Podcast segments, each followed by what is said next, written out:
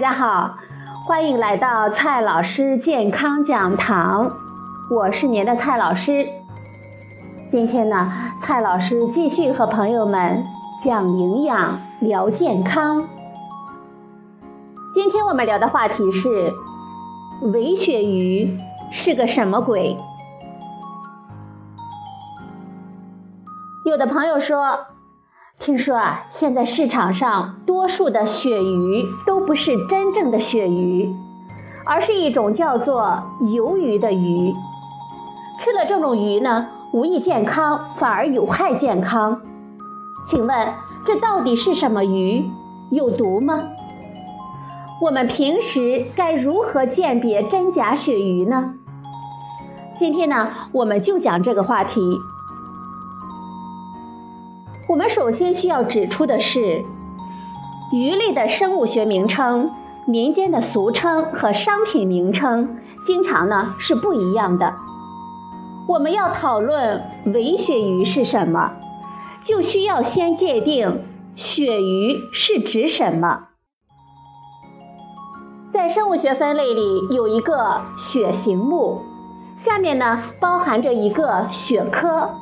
在下面包含着血属，正宗的鳕鱼只包含鳕属的三种：大西洋鳕鱼、太平洋鳕鱼和格陵兰鳕鱼。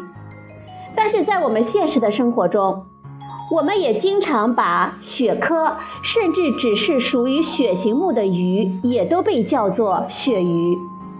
这个意义上的鳕鱼就多达几十种了。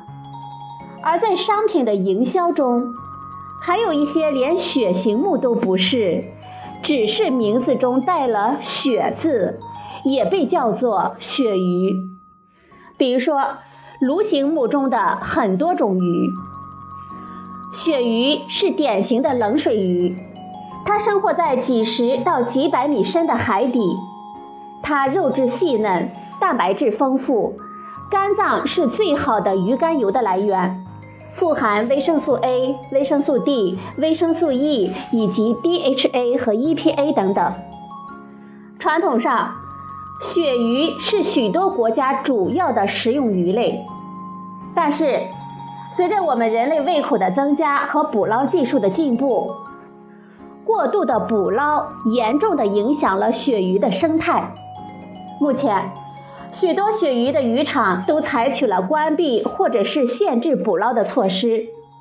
然而，破坏容易恢复难啊！现在的鳕鱼种群依然没有太大的起色。换句话说，真正的鳕鱼很好，但是已经被我们人类吃光了。市场上呢，已经很难见到。广义的鳕鱼也就大行其道了。